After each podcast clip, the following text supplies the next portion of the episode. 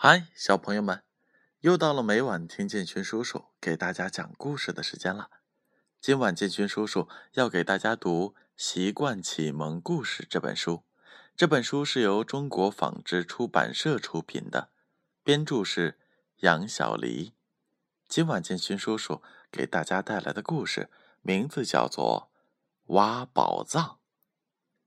很久很久以前。有一位很富有的猫头鹰先生，他将一批宝藏埋藏在了咱们大森林里东边的一棵柳树下。柳树旁边有一个大石头，直到现在也没有人找到。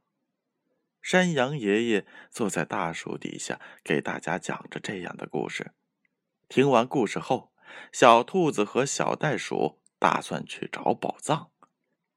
他们两个收拾好就出发了，一直往大森林的东边走去。你看，那边有棵大柳树，柳树下还有一个大石头。原来这是小熊家附近的一棵大柳树。他们迅速的跑到了大柳树底下。会不会是这棵大柳树呢？小兔子高兴的对小袋鼠说。他们刚要用铁铲挖的时候，小熊慢吞吞的走了过来，手里也拿着一个铁铲。你们怎么知道这里有宝贝呢？小熊问。我们是听山羊爷爷说的。小兔子笑着说。咦，山羊爷爷怎么知道我把罐子藏在这里了？小熊很疑惑的说。什么罐子？山羊爷爷说的宝藏是罐子。小兔子和小袋鼠惊讶的说：“对呀，去年春天的时候，我把罐子埋在了这里。快到秋天了，妈妈要用罐子腌咸菜。”小熊解释着。小袋鼠把山羊爷爷给他们讲的故事又给小熊讲了一遍。小熊笑着说。大柳树是妈妈去年从后院里移栽在这里的，正好有一个大石头，我和妈妈就把罐子也埋在这儿了。唉，原来是这样啊！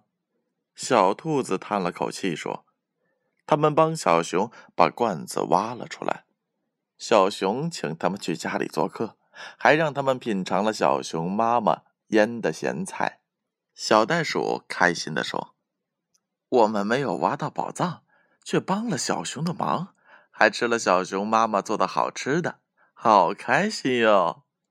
小熊和小兔子都开心的笑了。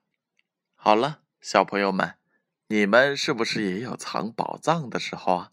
是不是也会把宝藏埋在地下呢？如果是这样的话，记得明天把宝藏挖出来，看看是否还在哪里哟。那接下来是建勋叔叔揭晓上一回问题故事答案的时候了。上一回的故事名字叫做《看日出》。建勋叔叔一共问了两个问题。第一个问题，谁在敲小山羊家的门呢？答案是 A，小猴子。第二个问题。他们看到日出了吗？答案是 B，看到了。接下来是今天故事提问的时候。今天的故事也有两个问题。第一个问题，谁去挖宝藏了？A. 小袋鼠和小兔子。B. 小熊和小袋鼠。第二个问题，他们挖到了什么？A. 小熊妈妈用来腌咸菜的罐子，B，一箱宝藏。正确的答案将在下一回故事当中为大家揭晓。接下来的时间，闭上眼睛，乖乖的睡觉吧。让我们明晚再见。